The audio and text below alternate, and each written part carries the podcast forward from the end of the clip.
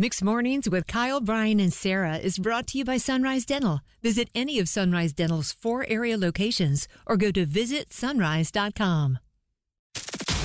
Here comes a lady boss. She's a lady boss. She conquers all she wants. She's a lady boss. She's a lady boss. She's a lady boss. Brian, I don't want to brag or anything, but I hung out with some goats yesterday. Yeah? Yeah. You're not talking about like Roy Williams and Coach K, are you? Or Michael Jordan of goats? No. Real life goats out at Haven Farm. This lady boss owns this farm out in Knightdale, North Carolina, which, by the way, I felt like I was inside of a, I don't know, Chip and Joanna Gaines renovation. Their little farmhouse looks that nice. Let's Plus- put uh, let's put this lady's stuff inside of a Target ASAP. Her name is Leslie, and she's with us right now. She was inspired to buy a farm a few years ago, and it's one of those things we all have those life inspirations that will end up putting off forever. Not Leslie. You made it happen. Congratulations. What inspired you in the first place? Oh man, that's such a great question because honestly, it really came from a place of seeking and wanting and praying about how do I and how does my family give back to the community and really tap into purpose where we are planted and rooted here in this in this world and in this time that we're living in. And I woke up one morning just with this echo in my heart, go and buy land, go and buy land. And I told my husband, I was like, I really think we're supposed to buy land. I have no idea why. If you So build we it, they out will and looked- come. Yes, it Go was the totally distance. And so we we definitely looked out and were trying to find a piece of land. My father helped find the place that we are right now. And honest to God, guys, the minute I stepped on this piece of land, I heard the word haven like echoing in my heart, and I was I like, "This love is the place." that. It I know it just came out of nowhere and I was like this this place is the place.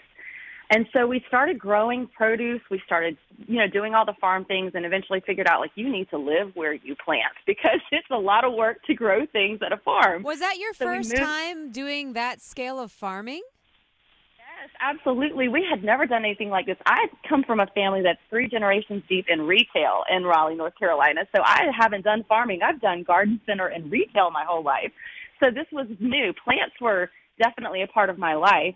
Um, but this is a new venture, so we started out and learned from scratch. have to go back to the voice that you heard. That's like literally the most interesting thing I've heard all week. Like you step on the land and you hear this voice and then you talk to your husband, you talk to your dad. Like what was the conversation like after you heard the voice from the great beyond? Honestly, they're kind of used to me coming to them with stuff like that because that that inner voice, that voice from God is literally what I live for and they know like I'm going to always be listening for the next direction and what is it that I'm being called to do and so they're used to kind of following me in crazy places and they said, "Okay, we're going to buy land. That's what we're doing next."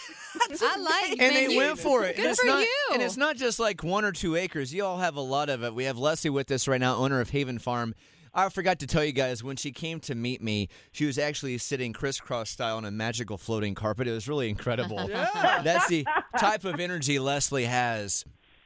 Mm, such a good question. I would say be brave and trust yourself.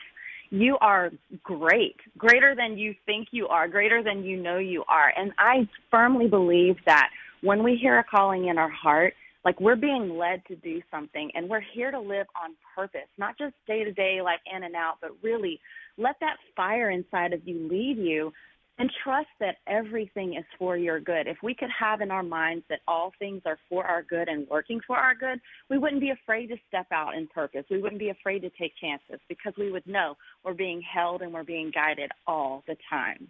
Girl, when is your book coming out? Thank you guys. We built this place for you and for this community. I hope you all come out and enjoy it too. well, oh, my all the God, success to you and keep following that spark. That is what makes life go round. Thank you so much, love.